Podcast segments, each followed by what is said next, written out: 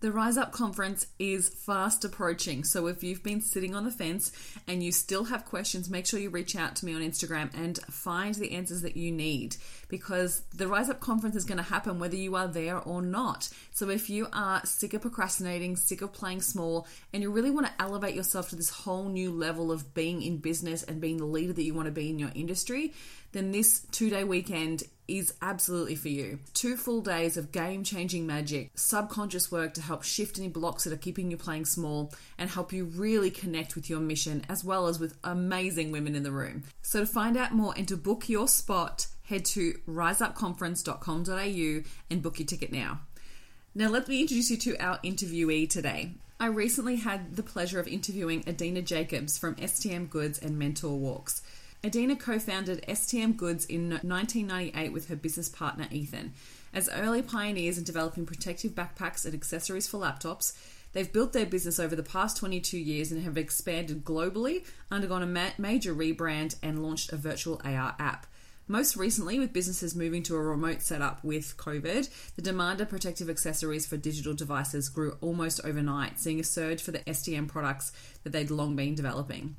Adina is also a major champion of mentorship, having co-founded the Australian chapter of Mentor Walks, which is a monthly event series connecting emerging female leaders on the cusp of success in their chosen area with an established leader or achiever.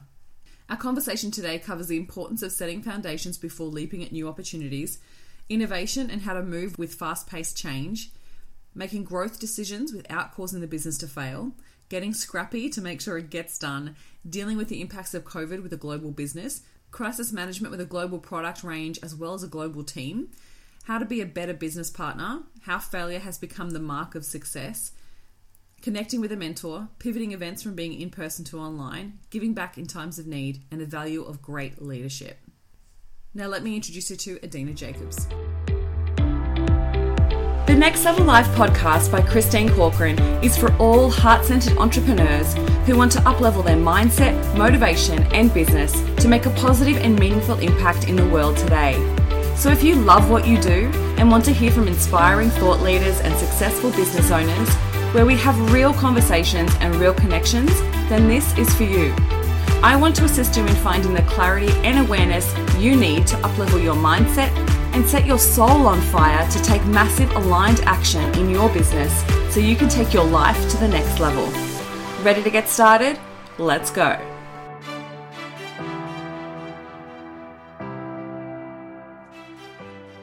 Incredible. So I am so excited for this conversation. I wanted to take the opportunity to welcome Adina to the podcast. Thank you so much for joining me.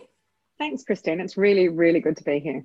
Well, thank you for setting aside the time because I'm so really looking forward to diving into all the ins and outs of your experience in business, being in business for over 22 years and with 2 different elements of your business. And I really would just love for you just to begin with, just to give us a bit of behind the scenes of where you're at right now, what's happening for you, and tell us a little bit about STM and Mentor Walks.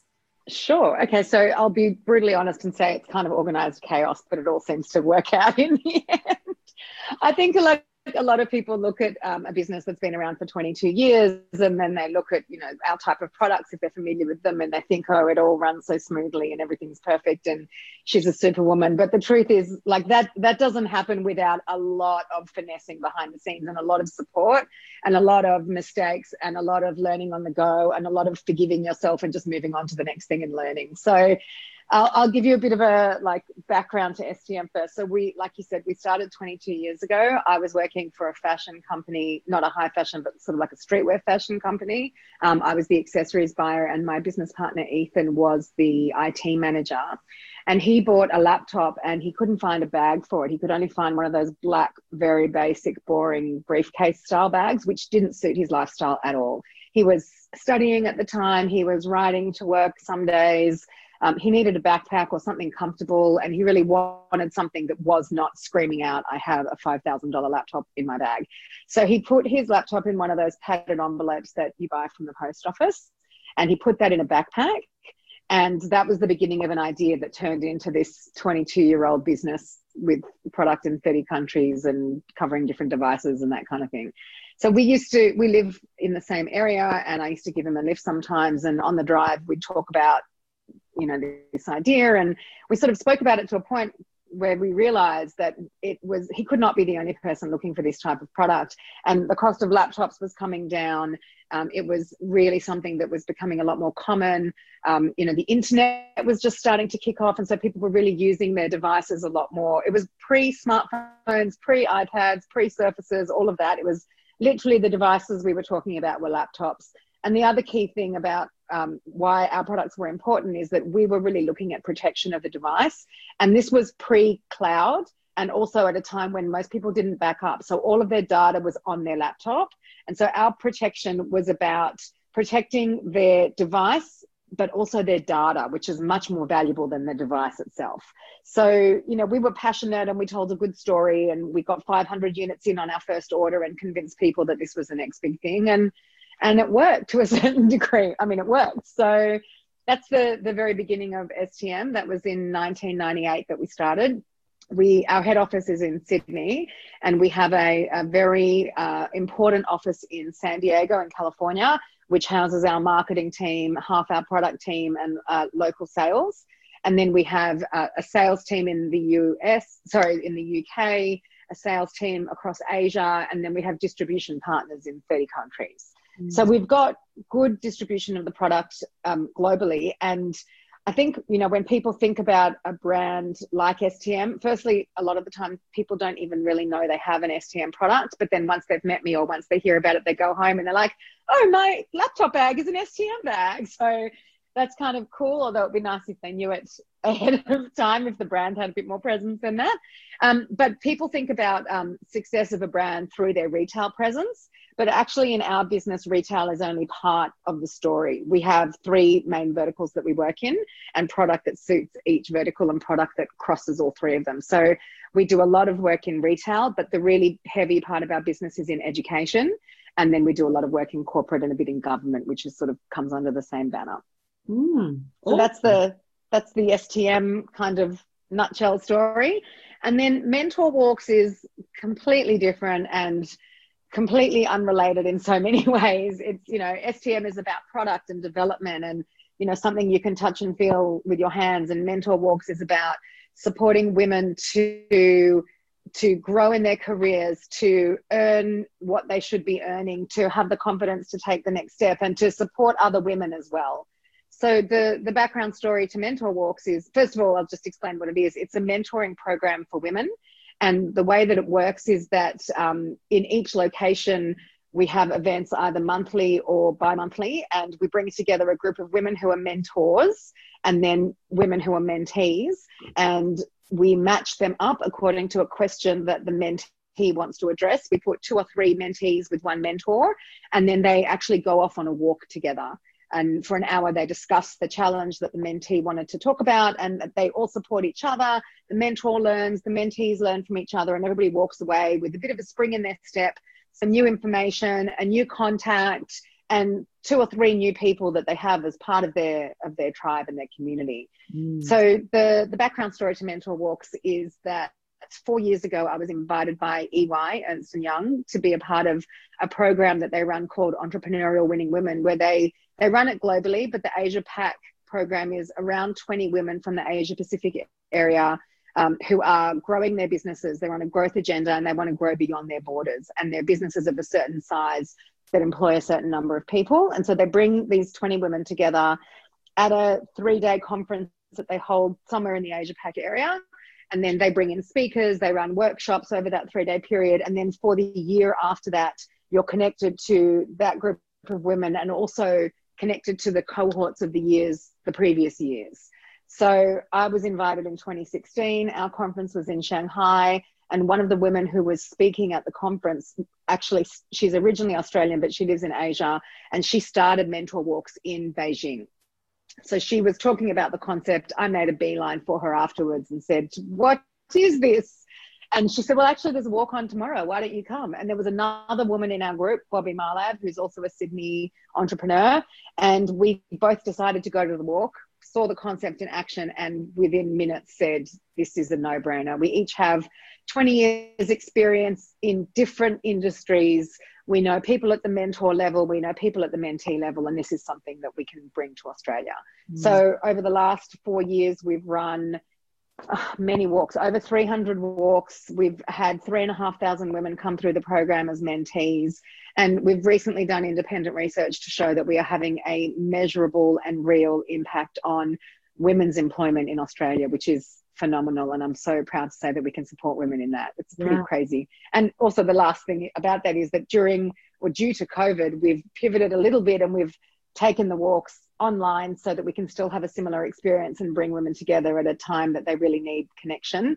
And so now we're running virtual walks or events.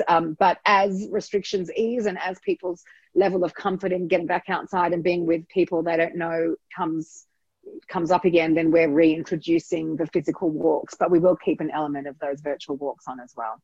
Yeah, I love that. And I love the concept of the walks. And it's actually really interesting. Last night I went to an event, and one of the women who's a really successful entrepreneur, she's been in business 13 years, I think she said. And she was saying how at her level, there is no real other women that she knows that has achieved what she's achieved. And it feels like a lonely space.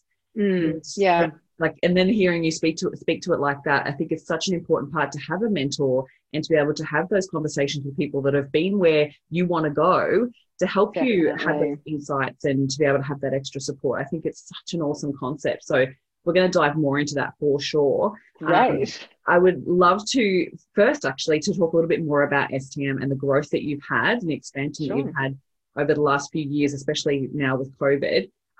So firstly, actually, I really would love to know what actually had to happen for you to be able to go global. Is that something that started early on, or was it a few years in? And what were the kind of parameters that you set before you went global?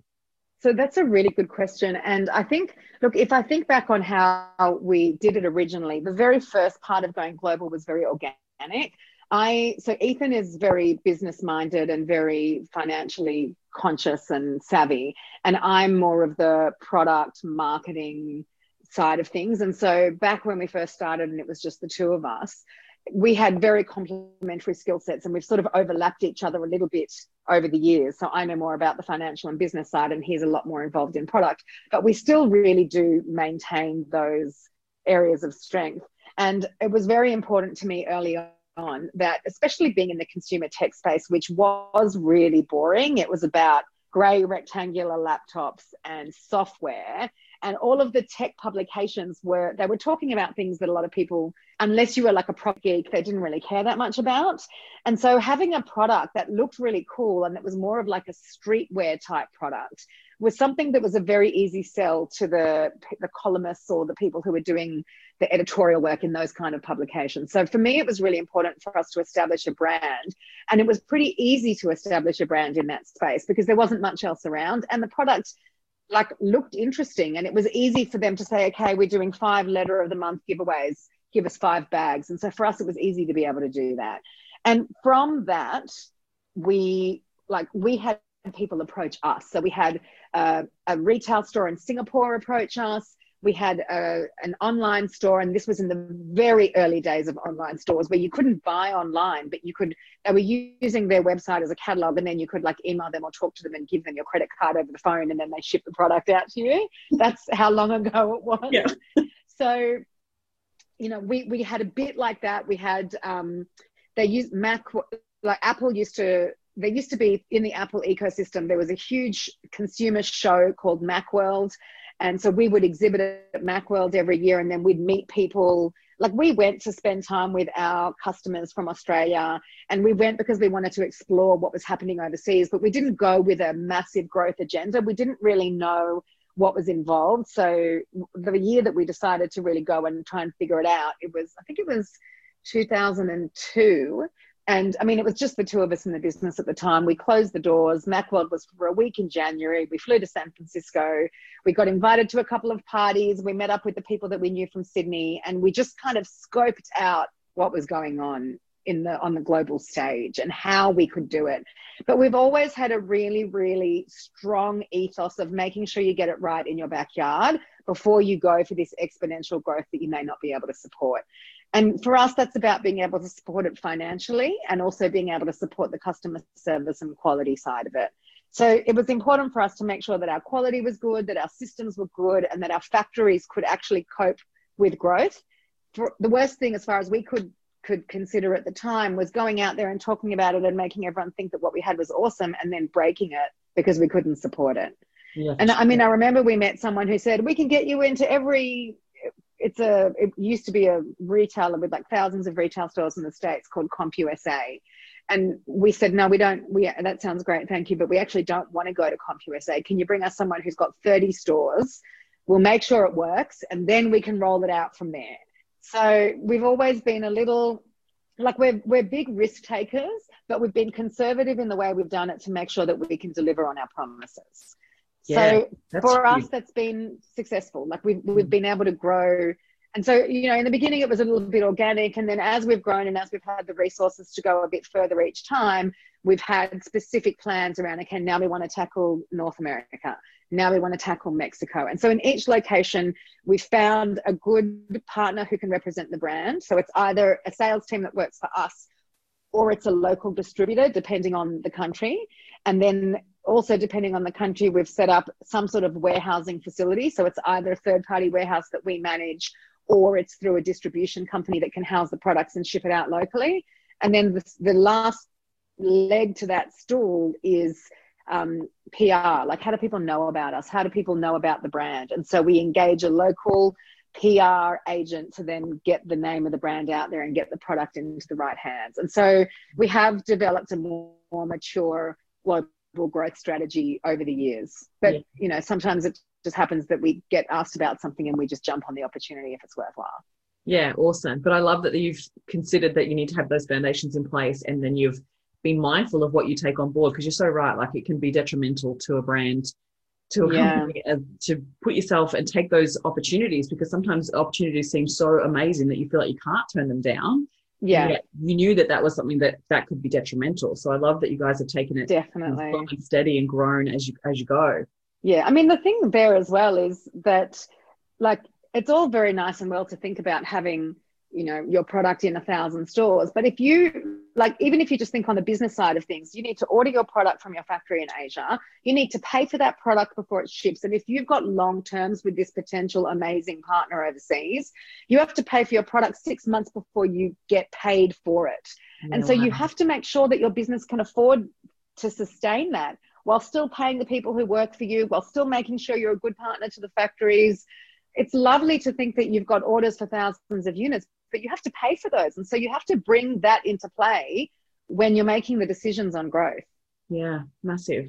Is there any other major lessons that you've had through the expansion and the growth that you'd love to share? Oh, so many, so many. I mean, one of the big things, and this is because I really focus on the product side of the business. As an owner, I care and I oversee a lot of what goes on. Ethan, my partner, is the CEO, so he's still the financial brain behind the business. But as the partner whose main focus is on product, quality and usability and repeatability, like being able to repeat orders and maintain supply, are so important to me. And one of the things I learned very, very early on in the process is you don't want to be standing at the container terminal praying that when they open the container, your product looks okay. And because I had plenty of times when I thought what was being made was what I wanted to be made. And then when you actually get it in your hand, they've substituted fabrics or they haven't packed it properly, so it's squashed in transit, or there's a myriad of things that can go on from a quality perspective, either with the manufacturing or in the transit of the product. So I have learnt through some really expensive lessons that the best money that you can spend is on quality control of your product before it leaves the factory. Once you let it leave, it is no longer the factory's responsibility. So you need to make sure that you've specced out, the right product. So you've given them the right tools to be able to build the product that you want, that everyone is very clear about what that product should be, and that you have an independent quality control inspector go into that factory and check not just the product, but the packaging, the barcode stickers, the way it's packed in the master cartons, the way it's packed on the pallets, and the way it's being shipped. And then you can be confident that when it arrives a month later, you've got good quality product that you can sell, and then you can give your customers what you promised that you would. That's probably the biggest one. Yeah. Yeah. How do you deal with the innovation? Because constantly tech products are changing size, changing forms. Like, how do you manage that innovation and keep up to date, but then also be able to manage the stock levels and be able to manage, you know, all those new products coming out? Look, we're in a fortunate position now that with the size of the business where it is, that we do have people who can focus on things like inventory control and logistics. And it's not a team of each people in area. We've got one person that manages global inventory. We've got two people that manage global logistics. We've got three people that do quality control. So we've got, but you know, they're all specialists in their area, and I rely on them to feed me the right information. And I also understand what they do, and so I can see whether there's anything that I think needs to be, you know, touched or troubleshooted or whatever needs to be done. But when it comes to innovation, so much of it is about having an open mind and having really good relationships. So the technology moves really quickly, as you mentioned, and we don't have access to forward understanding or knowledge of what these new devices are going to be. So we need to have our systems set up really well so that as soon as we find out what's happening with the devices, we can put into play new products or additions to products or modifications to products that then meet those devices and then are on the shelf as quickly as possible. So part of that's about relationships and making sure that our doors are always open and our customers always feel comfortable to come to us with ideas and with you know, what they see out there. Part of it's our own research, going out and understanding who's doing what and where the gaps are. A lot of it is us just spitballing and saying, we think this is a good idea. And if we, you know, once we do a bit more research and we take it far enough, we create our own innovative ideas and we bring them to the table and we show them to some trusted customers early and they bite. And so we take it to market.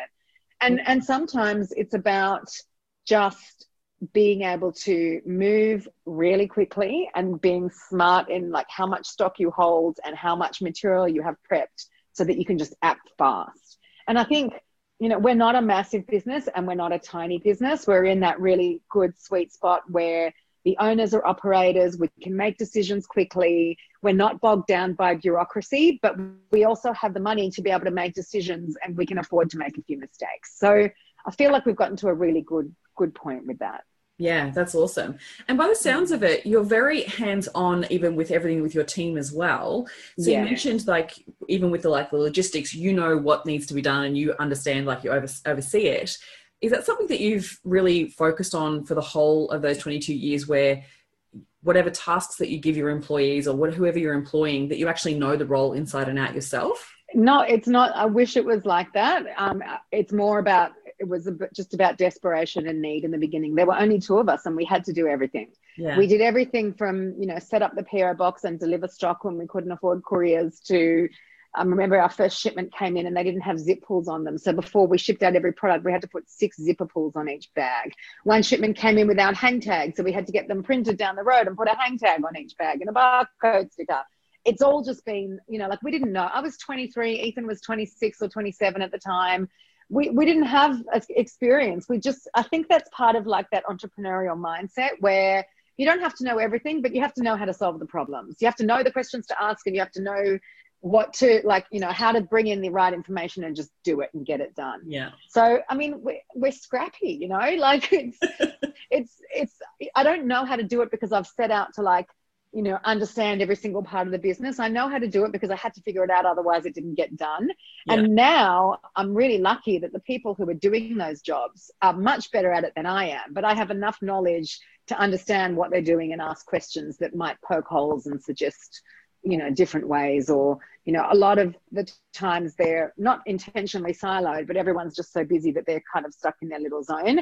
But I have, and so does Ethan, oversight into everything. And so I can see something that sales is doing that might help with logistics or with marketing. And so we kind of bring those people together to learn from each other. So it's more about scrappiness, and not scrappy in a bad way. It's just the like, oh, maybe we can put that and that together and one and one makes more than two, you know? Yeah. So that's kind of where it comes from. I love it. I love it. It's awesome. So then let's go and speak a little bit about this year, because this year has been has been intense for a lot of businesses. So I'd love for you to share, what were some of the big things that happened first when COVID first hit? Did you feel it from overseas first, or did you feel it here in Australia? So we felt, because I'm product and the product is made in China for the most part, some in Vietnam and some in India, but mostly China. When COVID was first, when it started to first make rumblings in China, we heard about it because we have very good relationships with our factories in China. And so just in like general conversation, this little thing that we heard about on the news was also something that we heard from our partners in Asia. And so we started to sort of triangulate the information. But the biggest indicator to us that something serious was going on was that they have Chinese New Year holidays in January, February every year, and most factories take off around a month. Like, it's usually 2 weeks, but a week before and a week after, you can predictably rely on the fact that nothing much is going on in factory, like in the factory world. And for the first time in history that anybody I know remembers, the Chinese government extended Chinese New Year. Because what happens is most people don't live in the towns that they grew up in. And so during that Chinese New Year holiday, everybody goes home. So there's a mass movement in China of people who work in different areas and regions and go home for the 2 or 3 week holiday. And so the government extended Chinese New Year so that there wasn't this mass movement of people coming back and bringing it with them. And so we sort of sat back and went, holy, that is like, there's something big going on. I have never heard of anyone extending Chinese New Year. Mm. And then because there's a big sort of blackout of products coming out of factories around that Chinese New Year time, we always plan buffer stock that holds us over for the next couple of months. And so we were really fortunate that we didn't really suffer from a lot of companies you can see like don't have stock. Even, like places like Kmart have gone through gluts of, sales in certain areas, and you go in and their shelves are empty. So we didn't have that because we had planned to be out of stock for a while, not to be able to get stock out of factories. And so, but in the meantime, we're scrambling to think like, how does this work? Like what happens if we can't get products? So we started investigating, how do you make product outside China? But that's like a 2-year exercise. And so it's not really realistic as a way to save yourself from not getting product out of China. So, we do have really great relationships. And so we just made sure to stay in very close contact with our factories. And we did whatever we could do to support them.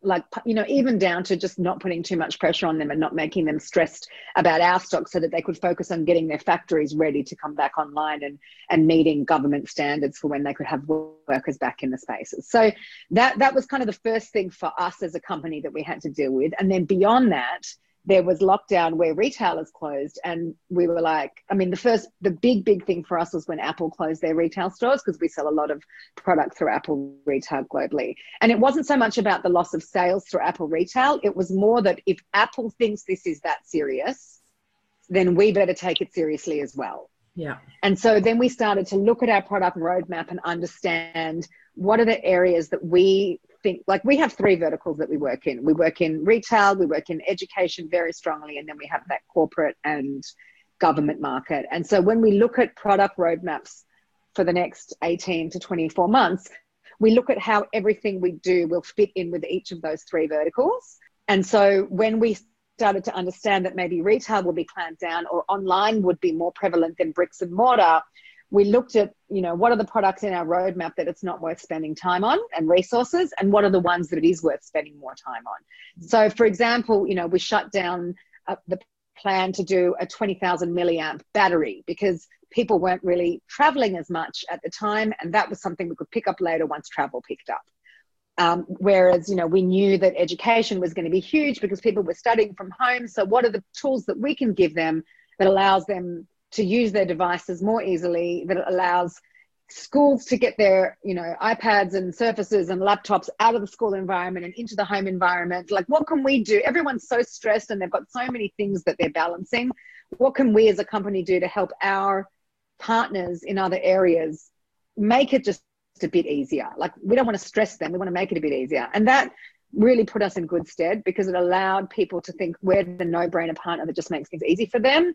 And so they came to us to help them resolve challenges that we could resolve. And so for us, It's been shocking in a lot of ways, and we have quite a sizable team in Melbourne who have been in lockdown for close to 6 months now, with young children homeschooling and still trying to meet their sales targets and all the rest. It's been very difficult, but like as a business, we've seen it as an opportunity to be better partners and to deliver a better service to our customers, and also to be a better partner to our factories. So there's been a lot of upside to us, not just in the financial side of it, but also just in how do you be a better partner? Mm, yeah, awesome. And I think that when you focus on the service from that perspective, everything else will follow, right? If you were too focused on the things that it's products and hardcore sales, then you would have missed out on those opportunities to be how can I serve these people on a deeper level that's going to help them solve those problems that they really want. I mean, I probably shouldn't say this because at the end of the day, your business is about being viable, and it's about, financially supporting not just the people who own the business, but you're providing jobs for people who work in your business. But to me, people are more important than that. So yes, you've got to focus on making sure you've got the money to pay everybody. But my first concern is their mental health, can I, do you have food? Do you have toilet paper? What do we do? Oh, you've got your kids in your house. Forget about that meeting. We'll do it later. Or just send me an email. I just care about the people. And I know that, yes, it is a good business strategy to care about the people, but I actually care about the people. And it's nice that it actually follows on to, a stronger business as well. Yeah, for sure. Has there been anything else really surprising for you that's happened throughout COVID? I think it's given people an opportunity to be really creative about the way that they get things done when the normal ways of doing things aren't possible anymore. And I'm racking my brain trying to think of an example. I'm sure I'll think of 20 after we get off our conversation. But I think one of the things that's really not surprised me, but warmed me a bit is how kind people can be. And there are lots of people that aren't kind, but the small acts of kindness that make a massive difference to people are popping up everywhere. And we see that in Mentor Walks a lot. And one of the things that we've been doing through Mentor Walks more recently is it's amazing that you come and you want to get your advice and you want to understand, how to get through your challenge. But actually it's about more than that. It's about paying it forward. And it's not just a woman in a senior position who can pay it forward. Somebody who's in an entry level or a first job out of uni or, at any stage of their own business. What we're encouraging people to do as they walk away from one of our events is do one thing, big or small, that helps another woman. And it might be, I can see your stress. Is there anything I can do? Or it might be, wow, I've heard about this amazing job. Let me introduce you. Or it might be, actually, I don't think you're treating her fairly, and I think we should do something about that. So it's very small to very big, and they all make a massive difference. And I'm seeing that more and more. I just feel COVID has stripped away a layer of bullshit and allowed people to just jump in and be kind.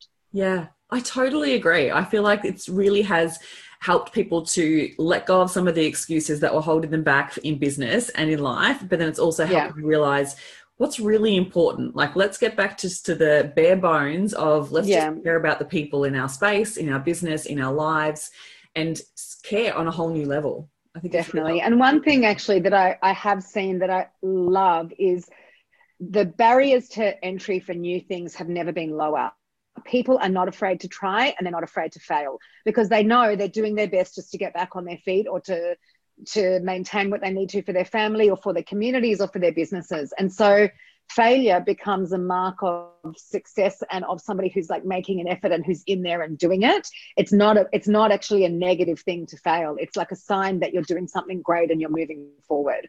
Mm-hmm. And I don't think I've ever seen that as much. We've always we're pushing back against failure being a negative thing, and it's always this big social stigma, failure. And it's almost as though I'll try it. If it doesn't work, that doesn't matter. I'll learn from it and I'll move on to the next thing. And people aren't as afraid to fail now, and it's not a dirty word. Yeah, absolutely. I totally agree. Love that. Mm. So tell us a little bit more about Mentor Walks. What do you feel that people walk away with that you feel makes it such an impact? Look, there's so many different components to it. At a very, very simple level, it's about connecting women to other women. And, women are fairly good at sharing and opening up if they're in the right position to be able to do so. But a lot of women don't know who they can talk to. And a lot of people feel isolated because they think, well, I'm the only one who's in this situation, or, you know, this is, this is a new situation that hasn't come up before, or I'm too embarrassed to talk about it. I don't want to talk about it with somebody I know, or, you know, I want to move in my business and I don't want other people to feel threatened by me. You know, how do I navigate that? And they don't know who to talk to. So Mentor Walks is a really, really simple way for us to bring very, very high level experienced women together with women who don't know where to turn. And also women who they might know where to turn, but they just want another, you know, like another component to their community, or they want to get some advice, or just get some, you know, some inspiration and do something new. And so I think, you know, we've built a really good reputation for ourselves by, and it comes back to the same thing as STM, focusing on the quality of the experience. Yeah. And I think for Bobby and I both, this is so much about supporting women. And not so, the success lies in the fact that, like, the more women who walk away with something valuable, the more we've been successful. That's our measure of success. Mm-hmm. And so if we can put someone with someone and they can, you know, do something as little as, I don't know how to have this difficult conversation, to something as big as, well, I've got a huge role to fill and you're the right person to fill it, but I never would have come across you. Like, and everything in between. That's what happens. So, like, typically, like I said before, it's one mentor and two or three mentees, but it's not the mentor giving advice or telling the mentees what to do. It's the mentor guiding the conversation so that four people can have an intelligent, inspiring conversation and everybody walks away with something new that they didn't know before. Mm. And that happens every time, every single time. And it happens not just for the mentees, it happens for the mentors as well. And I think in particular, you know, women who have moved to a certain level in their career where they're overseeing and not necessarily doing as much anymore, like, it allows them to kind of get back to their grassroots and see things in a fresh new way and then apply that to the next situation that they come to. And I find that as well, like, when I mentor, I'm often learning so much more from the mentees than I feel like I've given them, because they're creative and fresh and different and new. And it's not an age thing, because there's women in the walks who are 22 and there are women who are 75. So it's got nothing to do with age. It's just got to do with a different perspective. And everybody's walking away with something valuable. Mm, I love that. They're the best types of conversations. For well, sure. We're in Brisbane. You should definitely come. Let's have a conversation afterwards about how you can get involved. Definitely, definitely. And I think that, and actually tell us more, because you actually spoke about how with COVID, you've actually pivoted them to be more online, and you mentioned that you're actually going to keep an element of that. So how's that going to work moving forward? So when we run in 7 locations at the moment, and we do either monthly or bi-monthly physical walks where we get together. You know, there's 30 or 40 or sometimes up to 70 women who come together. We do an intro, we introduce all the mentors, and then we tell everyone who they're with, and they go off on separate walks, which is incredible because it's that shoulder to shoulder interaction that strips away a lot of the intimidation that women sometimes feel with more senior people. Mm-hmm. And it's just like a really authentic and amazing conversation. And so when COVID first hit, I mean, first and foremost, we wanted to make sure that we were following government guidelines, but also doing what was right for the community. So just because you can get together in a big group doesn't mean that that was actually the right thing to do. So we put a pause on, and it was probably only about 3 weeks where we sort of scrambled to with some of our senior mentors and the people in our team to think, okay, how do we do this? And we've wanted to do an online component for quite a while. And this was an amazing opportunity to just, again, kind of get scrappy and just figure it out and do it. So the first virtual event we did was Dubbo. And that was also the first ever Dubbo event that we did. And it was wildly successful.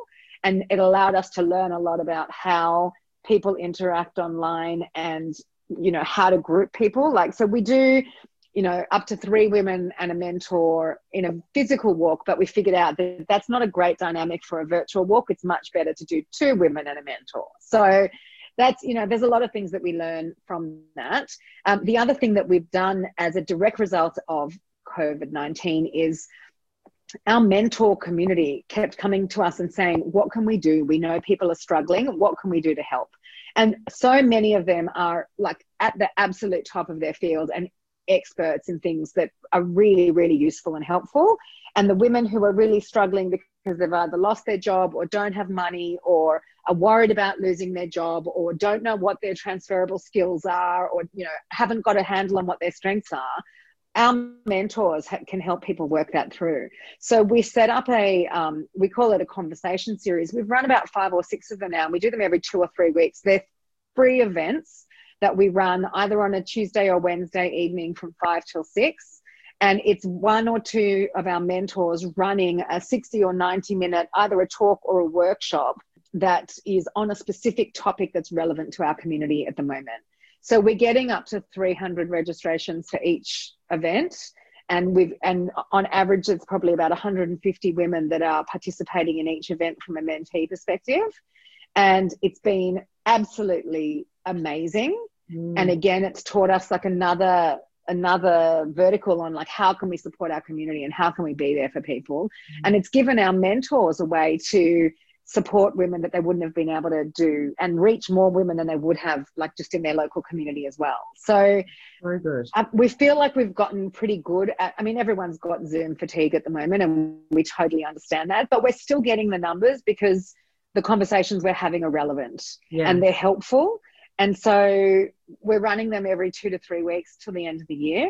And we will continue in some capacity to run a virtual version of mentor walks, even as those physical walks come back into play.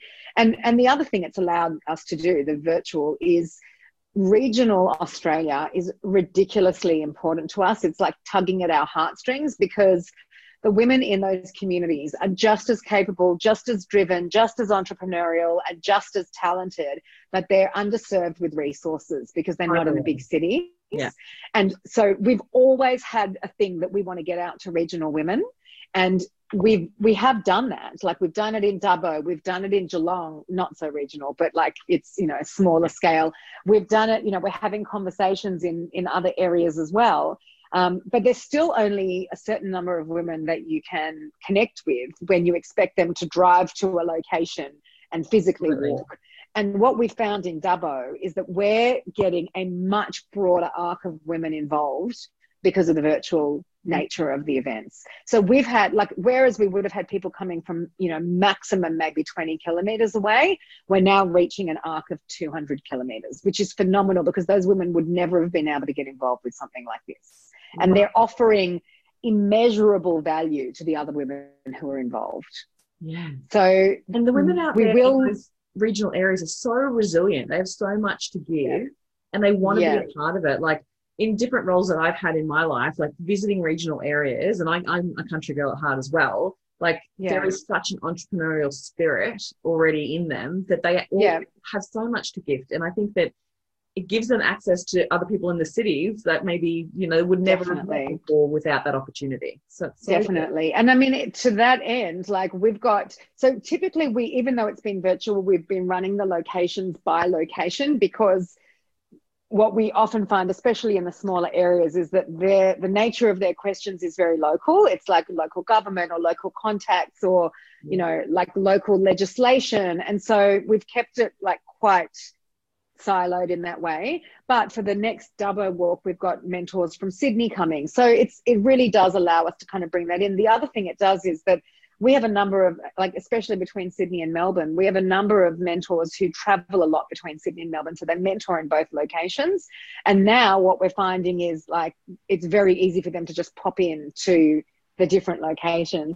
And also a lot of women who they really want to support the program, but they don't have time to do more than once a year because they've got a very heavy travel load or they're very involved at board level and those board meetings tend to be early in the morning.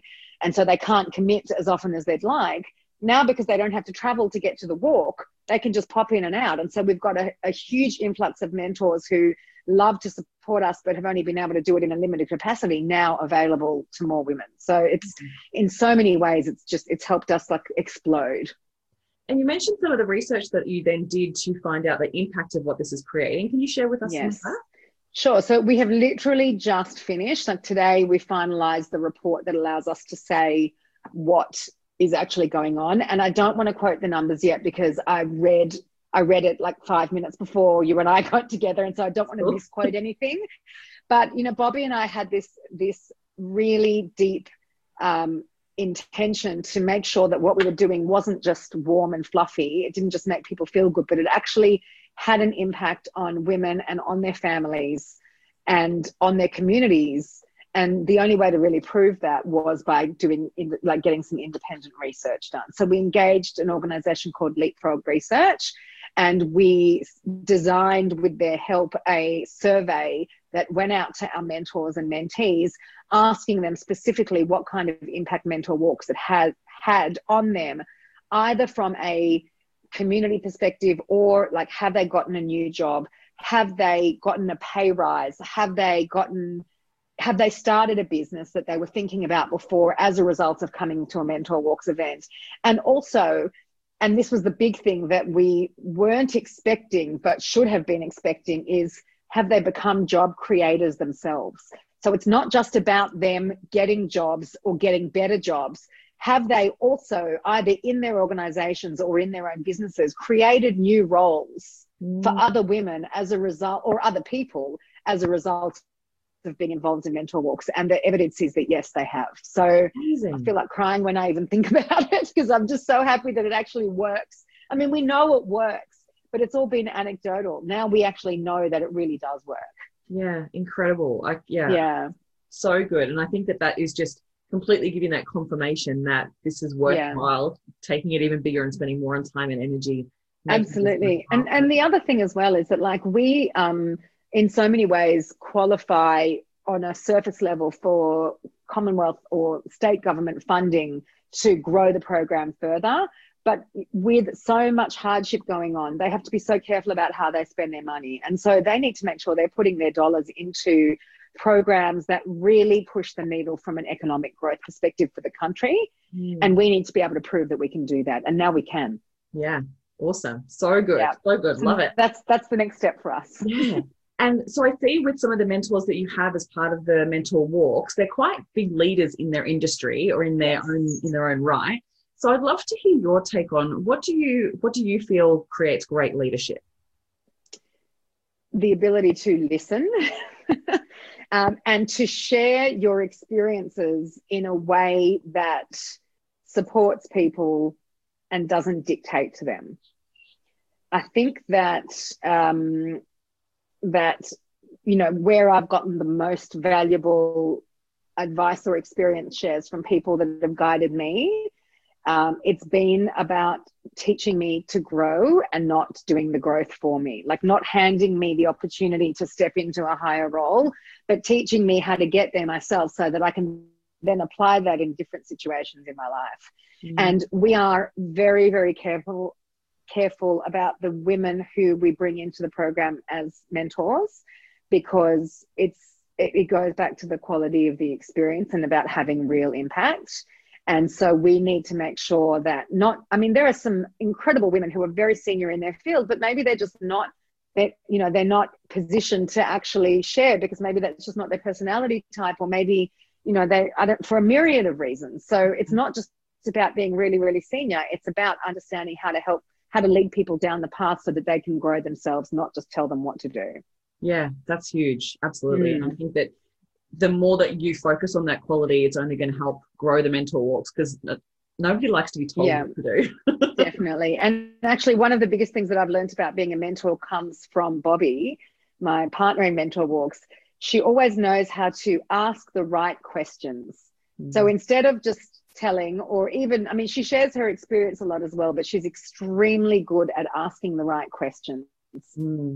Yeah, I love it when I see leaders actually sharing their experience or sharing their stories, but it's almost become a metaphor. So you're actually taking your own lesson from it, and you're applying it to how it affects you. And I think that that's a really powerful way for people to have their own self-awareness and self-realization. Definitely. And the truth is, have you heard of the Entrepreneurs Organization, EO?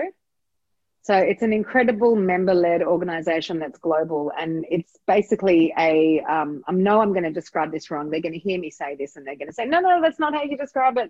But it's basically like a member-led organisation of entrepreneurs who support each other through their growth journeys and through their challenges. So each chapter, I'm in the Sydney chapter, each chapter organises forums of up to 8 entrepreneurs in non-competing businesses where you come together once a month and you share your experiences and help each other through their challenges.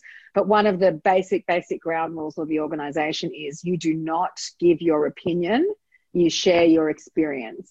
Mm-hmm. And the premise behind that is that your opinion is judgmental. And even if you don't mean to be negatively judgmental, it's still you judging the story and then giving your ideas about why something should or shouldn't happen. Whereas experience share is completely neutral, and people can learn a lot more from the way that you behaved in a certain situation than they can from your ideas about what they should do.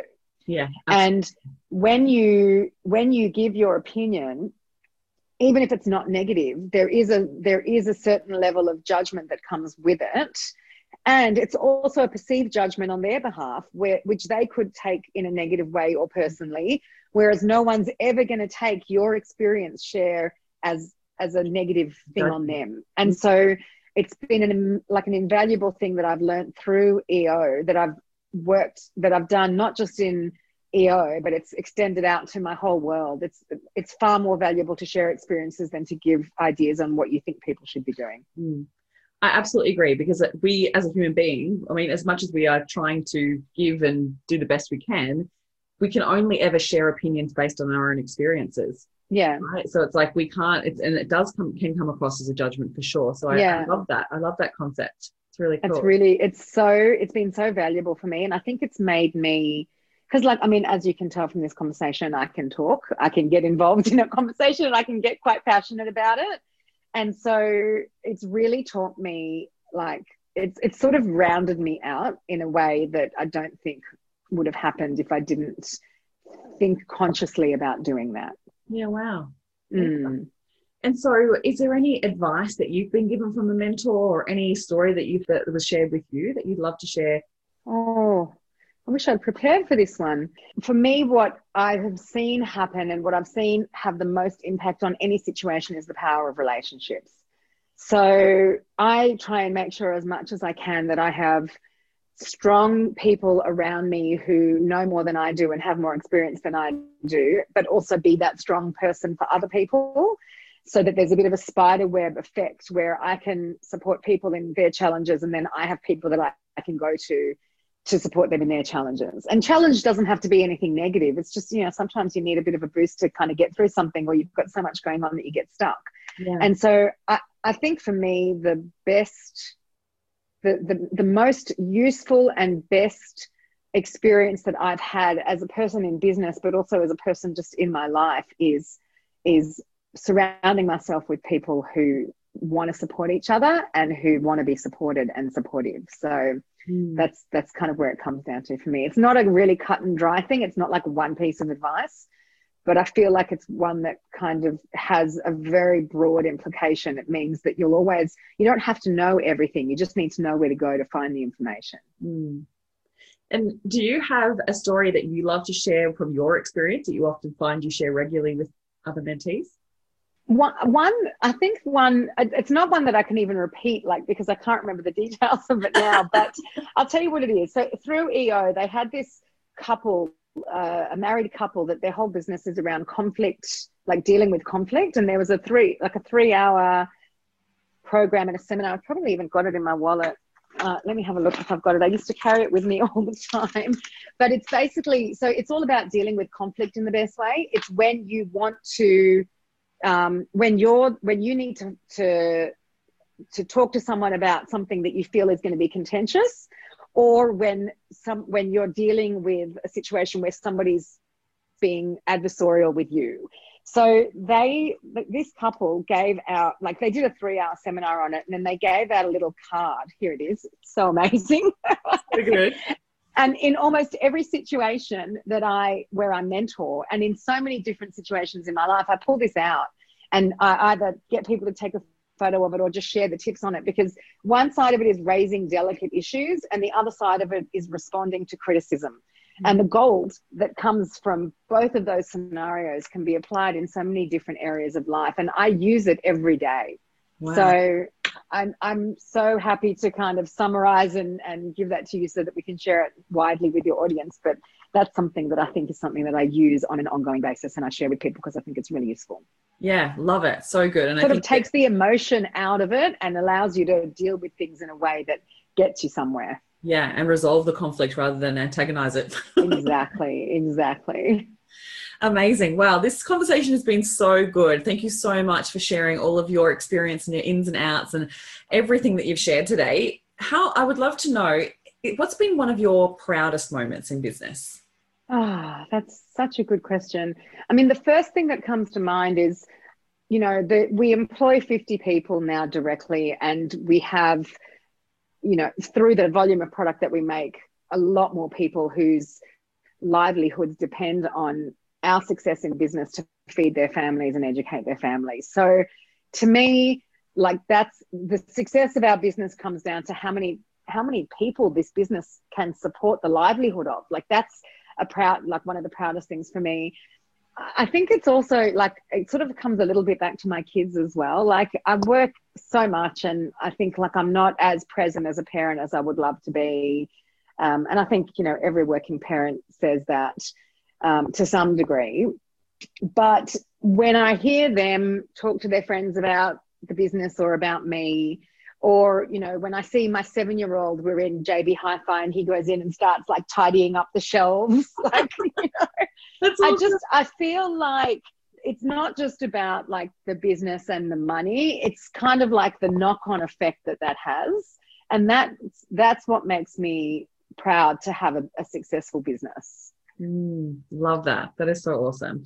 Well, Adina, thank you so much for sharing all of this with us today. I'm going to make sure that I share all of this information and make sure I put the links about Mentor Walks and STM in the show notes so everyone can check it all out and check that their laptop bag's probably already one of your products.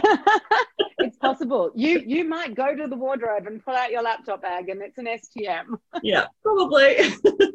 Awesome. Well, thank you so much for joining me today. I really appreciate you spending time. Thank you. I really enjoyed our conversation. It's really great to be able to have a good, honest conversation about things like this. Totally agree, and I think it's so important, especially as anyone's going through challenging times, to hear these types of conversations really make a difference. Yeah, definitely. Thank you. Thank you for listening, and I hope you enjoyed today's episode of the Next Level Life podcast. I'd love to hear any takeaways that you've had from today's episode, so please share with me on Instagram and Facebook. And if you feel so moved, please pass this episode on to any friends or family that you feel may benefit from it. Looking forward to speaking with you next week. And here's to taking your life to the next level.